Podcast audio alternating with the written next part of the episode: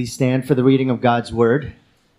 Today's scripture reading comes from the book of Genesis, chapter 11, verses 1 through 9. Now the whole earth had one language and the same words.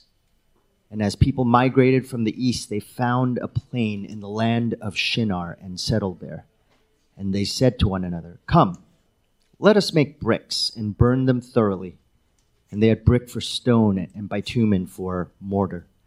Then they said, Come, let us build ourselves a city and a tower with its top in the heavens, and let us make a name for ourselves, lest we be, dis- we be dispersed over the face of the whole earth. And the Lord came down to the, see the city and the tower which the children of man had built.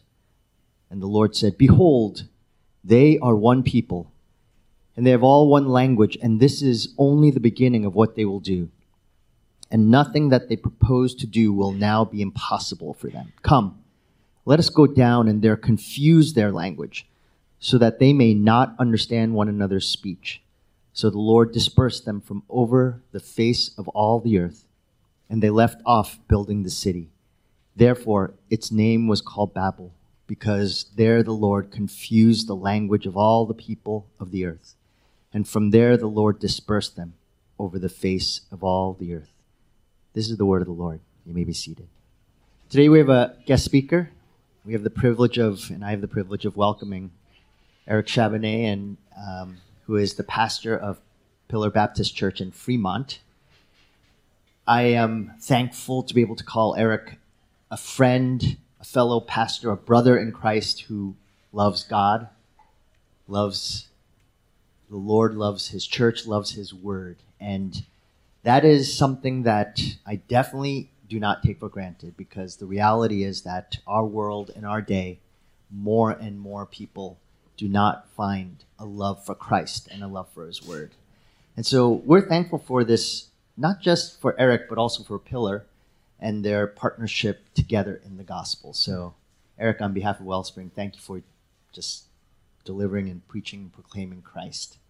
And uh, as I heard this morning, looking forward to all that you would have to say to us. So let's give him a warm welcome.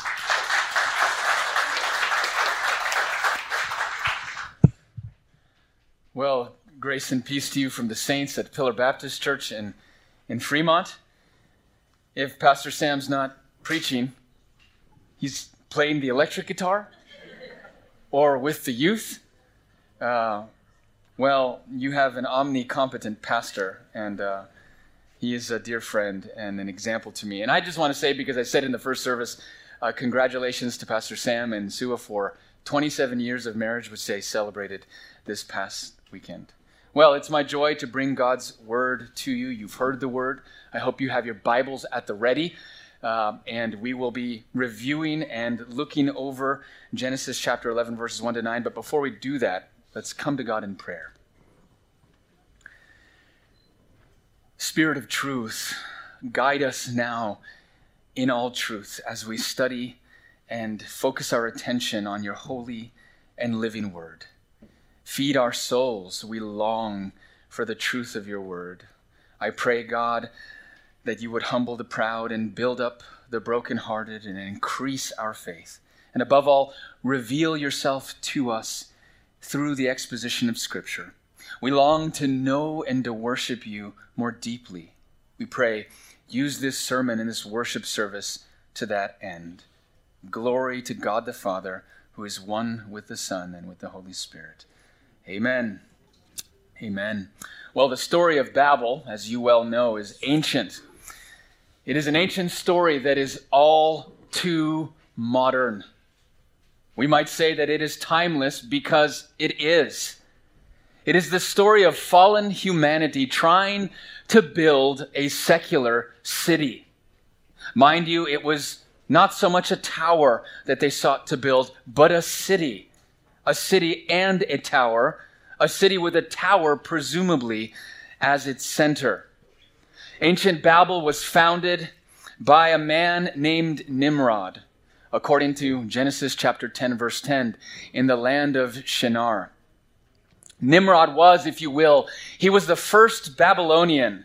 His name means rebel. Nimrod was a tyrant, he was a despot who established his power by vicious conquest and force. And we discover here in Genesis chapter 11 that the kingdom he built, these, these primitive Babylonians, they followed in the spirit of their father. They, in an attempt to build and organize godless society, built Babel and the Tower of Babel. And by godless society, by, by secular society, I, I do not mean that there was no place for a God or religion in ancient Babel. Rather, I'm quite sure that these early Babylonians believed in God and were, if you will, pro religion.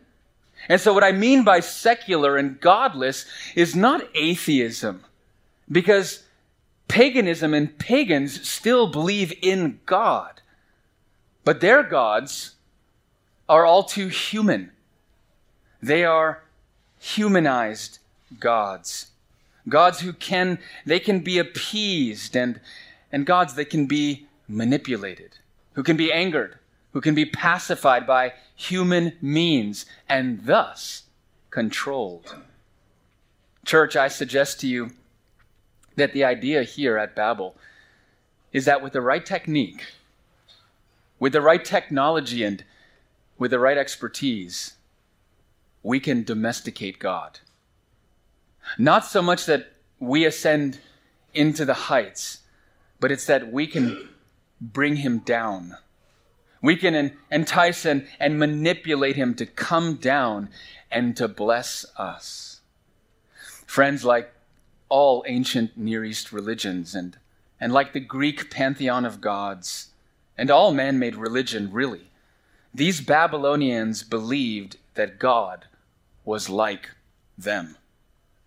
They assumed that, that God was human like them or, or, or humanish, and thus their God could be enticed and manipulated and controlled, which, which mind you, only makes the one who entices, manipulates, and controls greater than the God who is being manipulated and controlled. This, friends, is the name that they seek to make for themselves. Look at verse 4. Come, let us make a name for ourselves. I suggest to you this morning that this isn't some simple story, a bunch of people building a big, tall tower. That is, that is too crude. That is too basic, and that is, well, it's too simplistic. You see, they are not so much trying to go up as they are trying to bring God down in order to de God God and thus deify themselves. This is what all pagan religion does.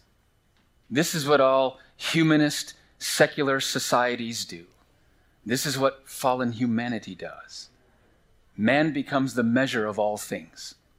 Human achievement and, and expertise and ingenuity and they always try to humanize God, bring him down. Why? Why?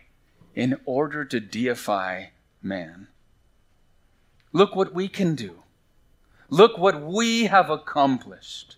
Friends, the story of Babel is ancient, but it is all too modern. Here we see civilization built on human technology alone, bent on human wisdom alone. And so we hear, look at verse 3. They say, Come, let us. And then verse 4 again, Come, let us. No, church. These are God's words. God said, Come, let us make man. But fallen humanity says, Come, let us make ourselves. Make a, a name for ourselves our own name, and our greatness and, and our fame will be epitomized in this great city, built by us, by our wisdom and might. And people will come. They will come to our city and they will marvel at what we have done. And they will say, Who did this? Who, who built this great city? one of the greatest preachers who ever preached, who held thousands and tens of thousands spellbound, said this. He said, Let the name of Whitefield perish, but Christ be glorified. Let my name die everywhere. Let even my friends forget me, if, if by that means the cause of the blessed Jesus may be promoted. Oh, but these said to themselves, Let us make a name. Beloved, this isn't just pride. This, this isn't just a cautionary tale about pride. There is more here. Brothers and sisters, what we have in Genesis 11 is a rival cosmology. It is a rival world view, a world view that builds companies and cities and societies and nations. This worldview gives, gives rise to economies and cultures and tech sectors and industry. Now, I'm not saying those things are bad. But we cannot be so naive as to think that they are value neutral. They are not. Mankind, since the fall, builds on the foundation, on, on the false foundation of human self sufficiency. Babel, beloved, is a way of life. It is a way of thinking. It is a pattern of life. And we see this throughout Scripture in both the Old and the New Testament. Babylon, while an actual people and a real civilization, Babylon symbolized godless society, godless materialism, man centered human achievement. These are epitomized in Babel. And beloved, God's judgment is on Babel. And so Genesis 11 is a severe warning, a warning to every generation and to all peoples and to every individual. Godless society, man centered civilization is built on a rotten foundation. This is what Augustine, the fourth century church father, refers to as the city of man. Built by man, built for man, for the glory of his name. The Bible is, as Augustine and Dickens wrote a tale of two cities the city of man and the city of God. But more on that toward the end. Now, let me give you an outline before I talk my way through this entire sermon. Uh, I'm, I'm going to organize our time this morning around five key words, five words. The first is unity, unity. Secondly, significance, significance. And then safety, Thirdly, safety. Fourthly, judgment. And finally, a city. The city, the city of God, if you will, the New Jerusalem. As you know, Babel ends in failure, it ends in judgment. But what God builds and what Christ builds, even the gates of hell cannot and will not prevail. Jesus said, if you remember, to Peter in Matthew 16, he said, I will build my church. Okay, so you know where I'm going, and the cat is already out of the bag. Firstly, then, unity. Now, not all unity is good, as is true here. Unity among sinners with sinful intent is and, and will only lead to disaster. This is an unholy unity, a unity against God. And, and notice that, that communication here in Genesis 11 is a, a great factor. They had a unified language, a universal dialect, if you will, used and abused for nefarious purposes. Friends, before Babel, we were linguistically advanced which demonstrates our primitive greatness. And in my mind, this proves that we're actually not getting smarter because sin has a spiraling effect. It has a corrosive, degrading effect on the mind of men. And so look at verses 1 and 2. My translation, I read the New King James here. Now the whole earth had one language and one speech. And it came to pass as they journeyed from the east that they found a plain in the land of Shinar. and they dwelt there. The whole earth was unified under one language and, and, and one speech. Not, not that there weren't other languages, I, I believe that there were. It's that there was one universal uniting language. And notice this that they moved eastward. They, eh, they moved eastward. This unified group moves east of Eden. Adam and Eve were, were exiled out of the garden eastward. Cain is said to have departed from the presence of the Lord to dwell in the land of Nod, east of Eden. The land of Nod is literally the land of wandering, wandering as do all who depart from the presence of God. They wander further east, as it were, away from God's presence. And so here we read that sinful humanity, united in rebellion, sinful humanity, united under one tongue, they journey from the east and settle in the land of Shinar wanderers, as it were, just as Cain once was. And why did they unite? Why did they journey together? What were they looking for? Well, they tell us. Look at verse 3. Then they said to one another, Come, let us make bricks and bake them thoroughly. They had brick for stone, and they had asphalt for mortar. They speak to one another with this united purpose, this, this collective rebellion. And we read that uh, they gather together with all of their building materials. Now, this might not sound very technologically advanced to you. At first read, okay, they're, they're baking bricks. But if you know anything about ancient cultures, and the ancient Near East in particular, you know that empires were built with stone they were carved out of mountains. Quarried stone was used predominantly for building things like thrones and the pyramids, monuments, palaces, and towers. But here we read that they use brick instead of stone and asphalt or bitumen for mortar. Now, bitumen was like a sticky tar. We use it to this day uh, to waterproof roofs and all of our roads and the freeways. All of that to say that this may not seem technologically advanced to you, but it was advanced for that day, which speaks to the point. The more technological advancement that man attains, the greater he thinks he is, and often the lesser he thinks of God. And so, so here they are, united taking great pride in their technological advancement, united to build a city and a tower, united to build a city that celebrates the greatness of men. Why? Why? What was, what is their goal and their end? Look at verse 4.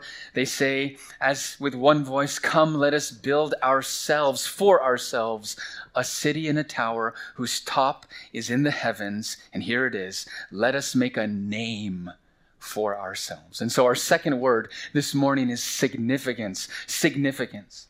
They wanted to make a name for themselves, to establish themselves. They sought fame and reputation. Said negatively, they were insecure. They, they were insecure. They felt insignificant. Beloved, fallen, sinful man is always looking for significance. But let me say to you, church, that significance and purpose, your significance can only be found in the Creator. This is where and in whom we will find our identity and our significance. Uh, people boast today about all kinds of things, uh, ridiculous things.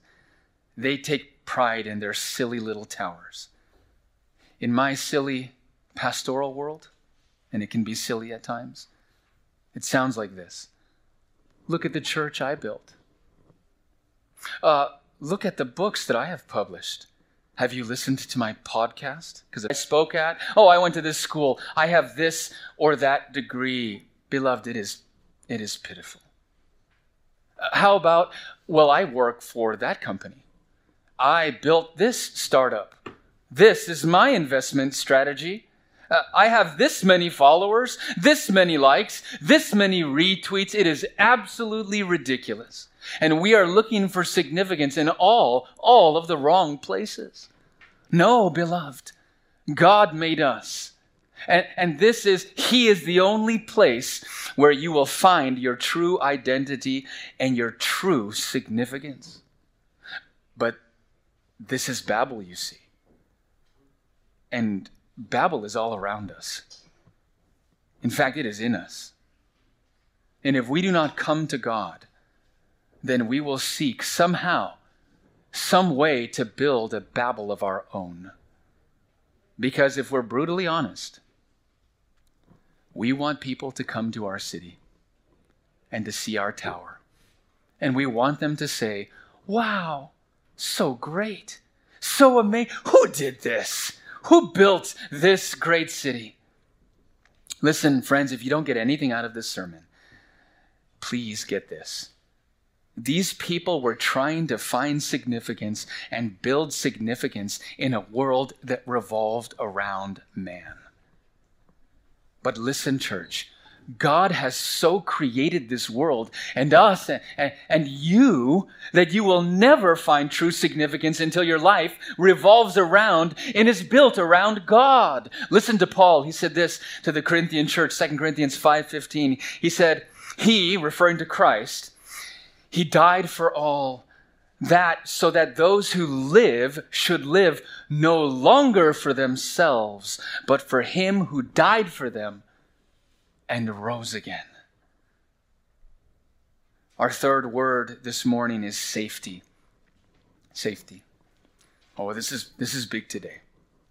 In our context, safety. Who doesn't want to be safe, secure? Mankind they see how vulnerable, we see how vulnerable we are. And so we seek to protect ourselves. Uh, secular governments do the same. Trust us. Uh, we can protect you, they promise. Now, we seek safety and security into all kinds of things today.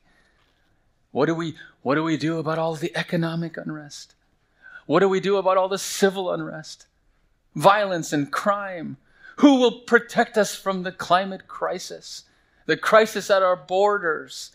Uh, what can we do to protect ourselves from the onslaught of progressive culture, the collapse of the education system and traditional values? What can we do to protect ourselves and to keep our families safe? And so often, man turns to man, to man made solutions. They turn to salvation by technology by human wisdom, by, by human inventions and ingenuity. You hear it, salvation by capitalism. How about that? And free markets. Salvation by democracy and democratic elections. How about this one? Salvation by private school. Oh no, better yet, private Christian school. Oh, even better than that, homeschool, right? And I homeschool my kids, so here we go. I'm taking a shot at myself stronger borders, more recycling, better schools, higher wages, better health care, more technology. Again, these things are not bad per se. But we should not assume that all of these are value neutral. We should ask ourselves what worldview is driving these safety measures? What is driving all of this hysteria? Look at verse 4. Let us build ourselves a city and a town. Why? Lest we be scattered abroad over the face of the whole earth. Now, there's something sinister right here, something diabolical, because these Babylonians were seeking safety from God's commands, from his plans and purposes. Do you remember? It was God who said to Adam, and then again to Noah, Be ye fruitful and multiply, fill the earth and subdue it.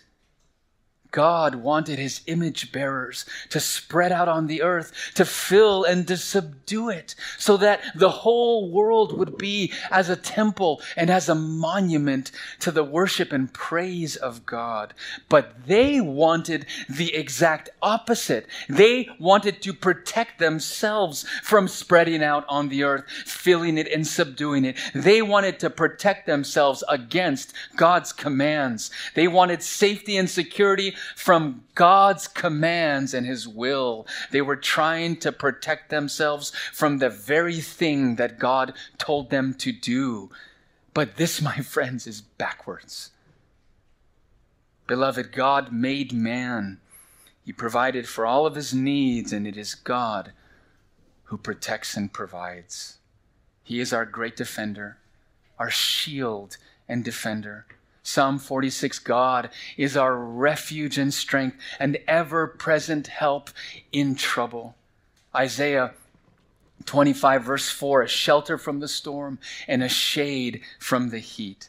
Psalm 61 a shelter is God. God is a strong tower against our enemies. And you sing it, no doubt, at this church as we do at my church. A mighty fortress is our God, a bulwark a rampart, a strong wall, as it were a fortification, a bulwark never faileth. But these men, these Babylonians, sought their safety and security in their own human achievement, in human, man made technological advancement, in what they could build by their own devices. Brothers and sisters, let me ask you, what are you trying to protect yourself from? Where do you find your security? I find it interesting today that all of the technology that is supposed to secure us and make us feel safe is the exact technology that is, in fact, making us feel insecure and unsecure. Now, let's be honest this morning.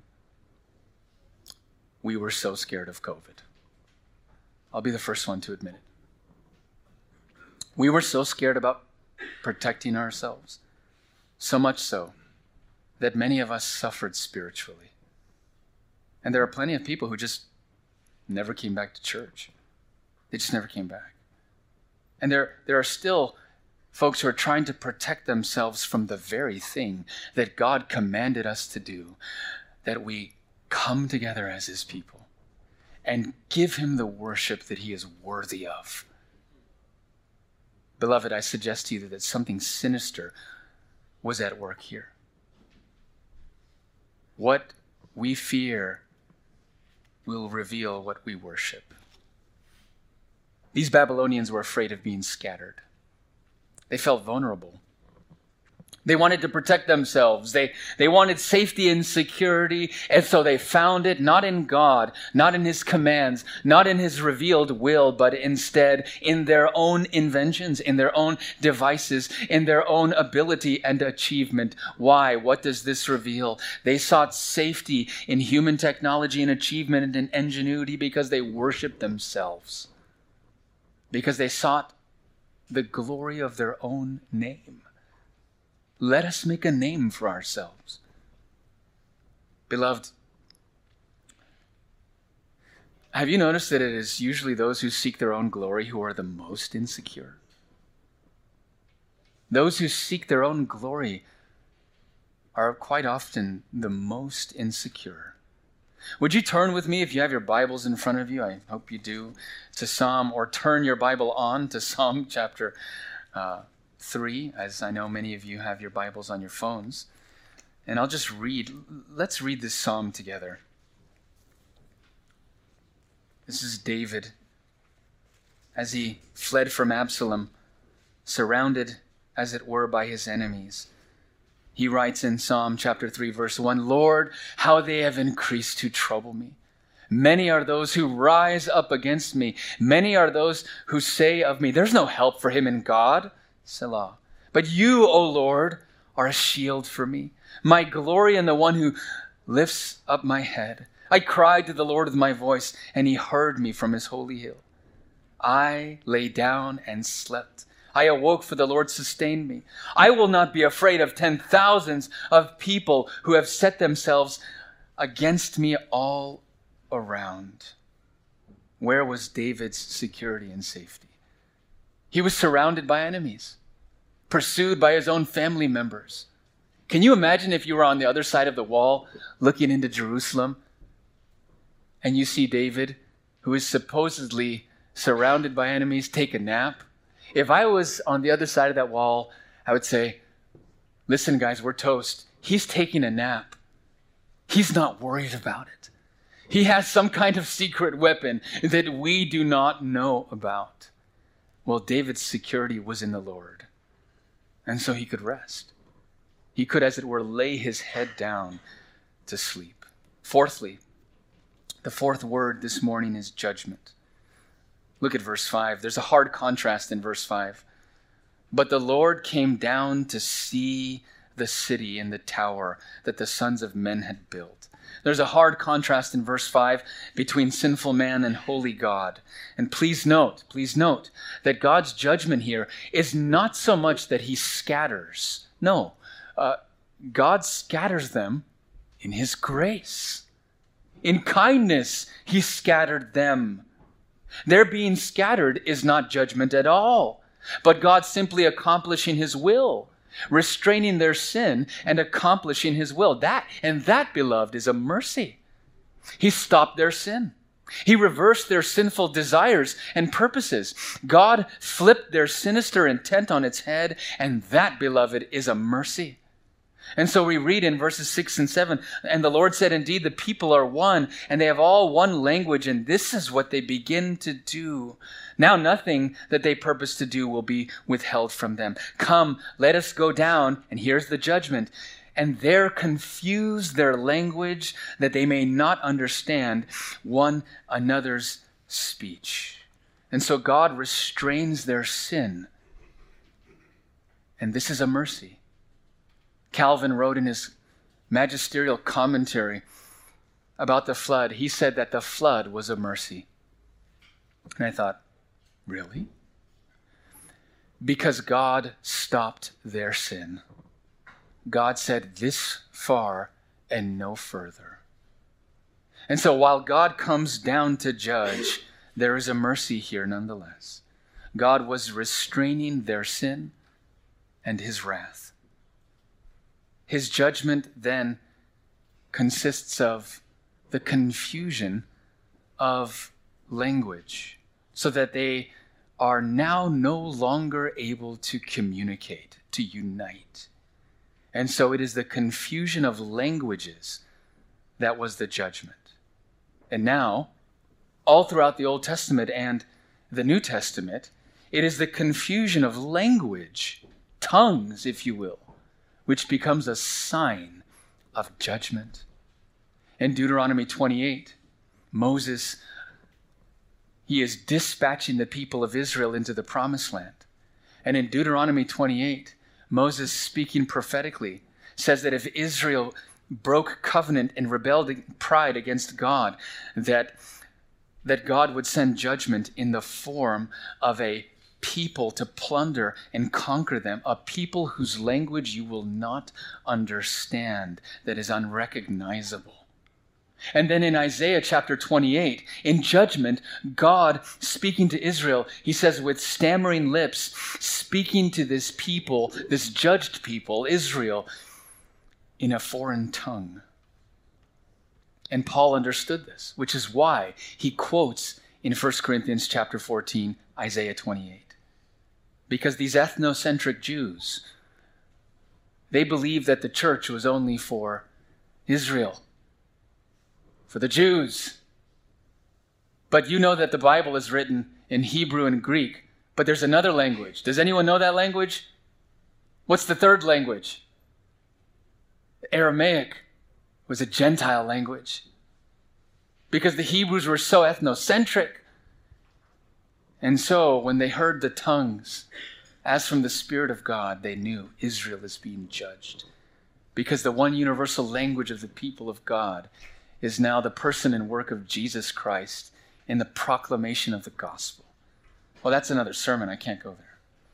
And so God comes down in judgment here, and he confuses their language, restraining and preventing further sin. And were it not for God's judgment, no doubt they would have planned greater sin and, and, more rebellion. And so uh, God sets, uh, he sets a restraint around them, around their sin, by this confusion. Man, man only unites to rebel against God, as we said. And so God comes down to restrain further evil. Years ago, when I was a younger man, I hope that I'm still a young man, but when I was younger, I was listening to a sermon on this passage, on Babel. And the preacher said this, and I didn't understand it then, and I understand it a little better now. He said this more frightening, more frightening than nations at war, as we see today, more frightening than world war is a unified humanity. Unified under a new world order. He said, There will be more death under a new world order than would be as is today, with nations divided, with nations at war. Hmm. There's food for thought there. And if you don't believe me or this preacher, then just study the 20th century. See what godless society produced the death camps and the hundreds of millions who died in atheist communist regimes. Friends, I suggest to you that unity among sinners and unity and cooperation among sinners in a godless society, in society divorced from God, is more deadly and more dangerous than all of the national divisions and war that we see today. In other words, it could be far worse, but for God's restraining hand. Finally, then, we compare and contrast the city of man with the city of God. As you know, Babel ends in failure, in judgment. What they sought to accomplish came to naught. Look at verses 8 and 9. So the Lord scattered them abroad from there over the face of all of the earth, and they ceased building the city. Therefore, its name is called Babel, because there the Lord confused the language of all of the earth. And from there the Lord scattered them abroad over the face of all of the earth. And the name of the city of Babel, as you know, is onomatopoetic. Uh, blah, blah, blah, blah, blah. Right? This is Babel. Babel ends in failure and judgment. Unless the Lord builds, they who labor, labor in vain. In the days of Babel, God came down to judge. But there was coming a day when God would come down to save. Hallelujah. Where God would one day unite all things and all peoples, just as this church testifies. Heavenly things and earthly things, all to be united in Jesus Christ. Colossians 1:20 says, "He reconciled all things, making peace through the blood of his cross." Babel began with man reaching up in sin while God's church begins with God coming down to save us from our sin. It has been said that Babel was built on pride, built by human will and achievement, while God's church is built by the one who was content to be of no reputation, who humbled himself, who being found in the appearance of a man, he became obedient to the point of death, even the death of the cross. He who was in the very form of God did not consider equality with God something to be grasped. In other words, something to take to himself, something that he could snatch from God. In other words, he was not trying to make a name for himself. And therefore, Paul tells us in Philippians chapter 2 that God has highly exalted him and given him the name that is above all names, the name to which every knee will bow, those in heaven and on the earth, and then this chilling phrase, and those under the earth. My non Christian friend, perhaps you're here, somebody dragged you to church. There's lunch served. Perhaps I'll check it out. Jesus did not come down to condemn the world, but that sinners might be saved from the just punishment of their sins, the punishment that we deserve. And he does so by laying down his life as a substitute for sinners.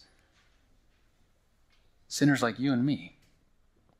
He died on a cross to pay for the sins of all who would trust in him. And then he rose on the third day to give eternal life to all and any who repent and believe. Turn away, non Christian, turn away from your sin and unbelief. Turn away from yourself and turn to Christ the Savior.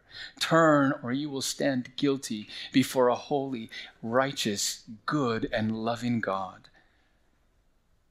And you will be condemned for your own sins in hell forever. Come to Christ today. Put your trust in Him. He is the truth, the life, and the way.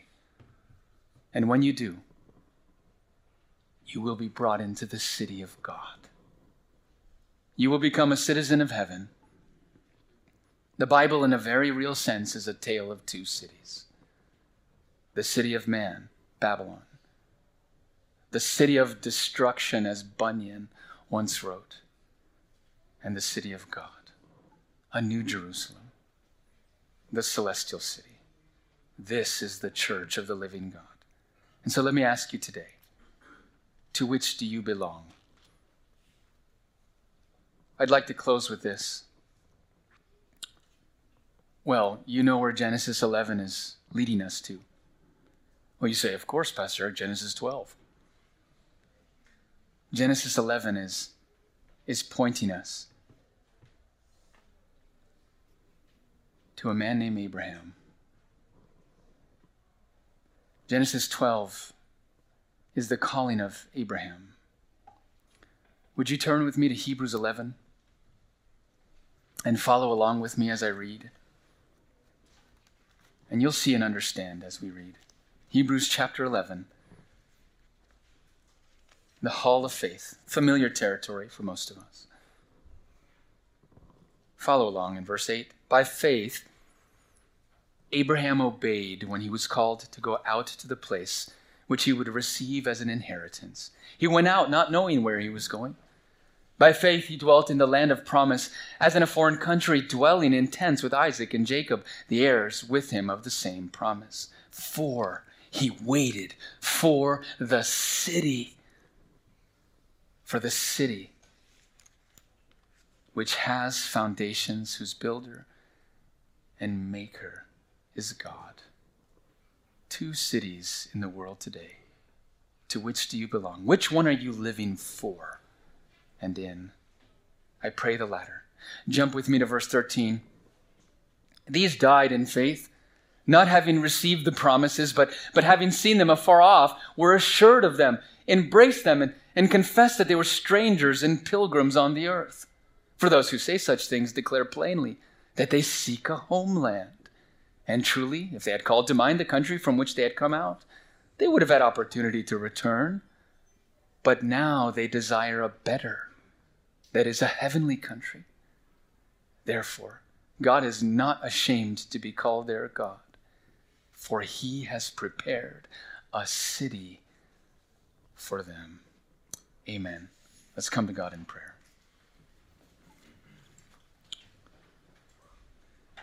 Blessed is the man whose sins are forgiven, whose sin is covered. Blessed is the man whom the Lord does not impute iniquity. We seek this blessing, Lord. And in so doing, we confess our sins. And as we confess our sins, we know that you are faithful and just to forgive us of our sins and to cleanse us from all unrighteousness. Forgive us, Lord, just as you promised. For we have placed our full trust in Jesus Christ, our advocate, our propitiatory sacrifice, our Lord and Savior. As believers in this world, Lord, guard our hearts against the error of Babel. Make us ever watchful of the encroaching world and worldliness. Guard our hearts and minds in Jesus Christ. Fill us with your Holy Spirit and enable us to walk by that very same Spirit. And we know that our, our confidence then will not be in ourselves, in our own power, in our own security, but in Christ, our advocate, our protector, our redeemer, our shield, and our exceedingly great reward. And it is in his name that we pray. Amen.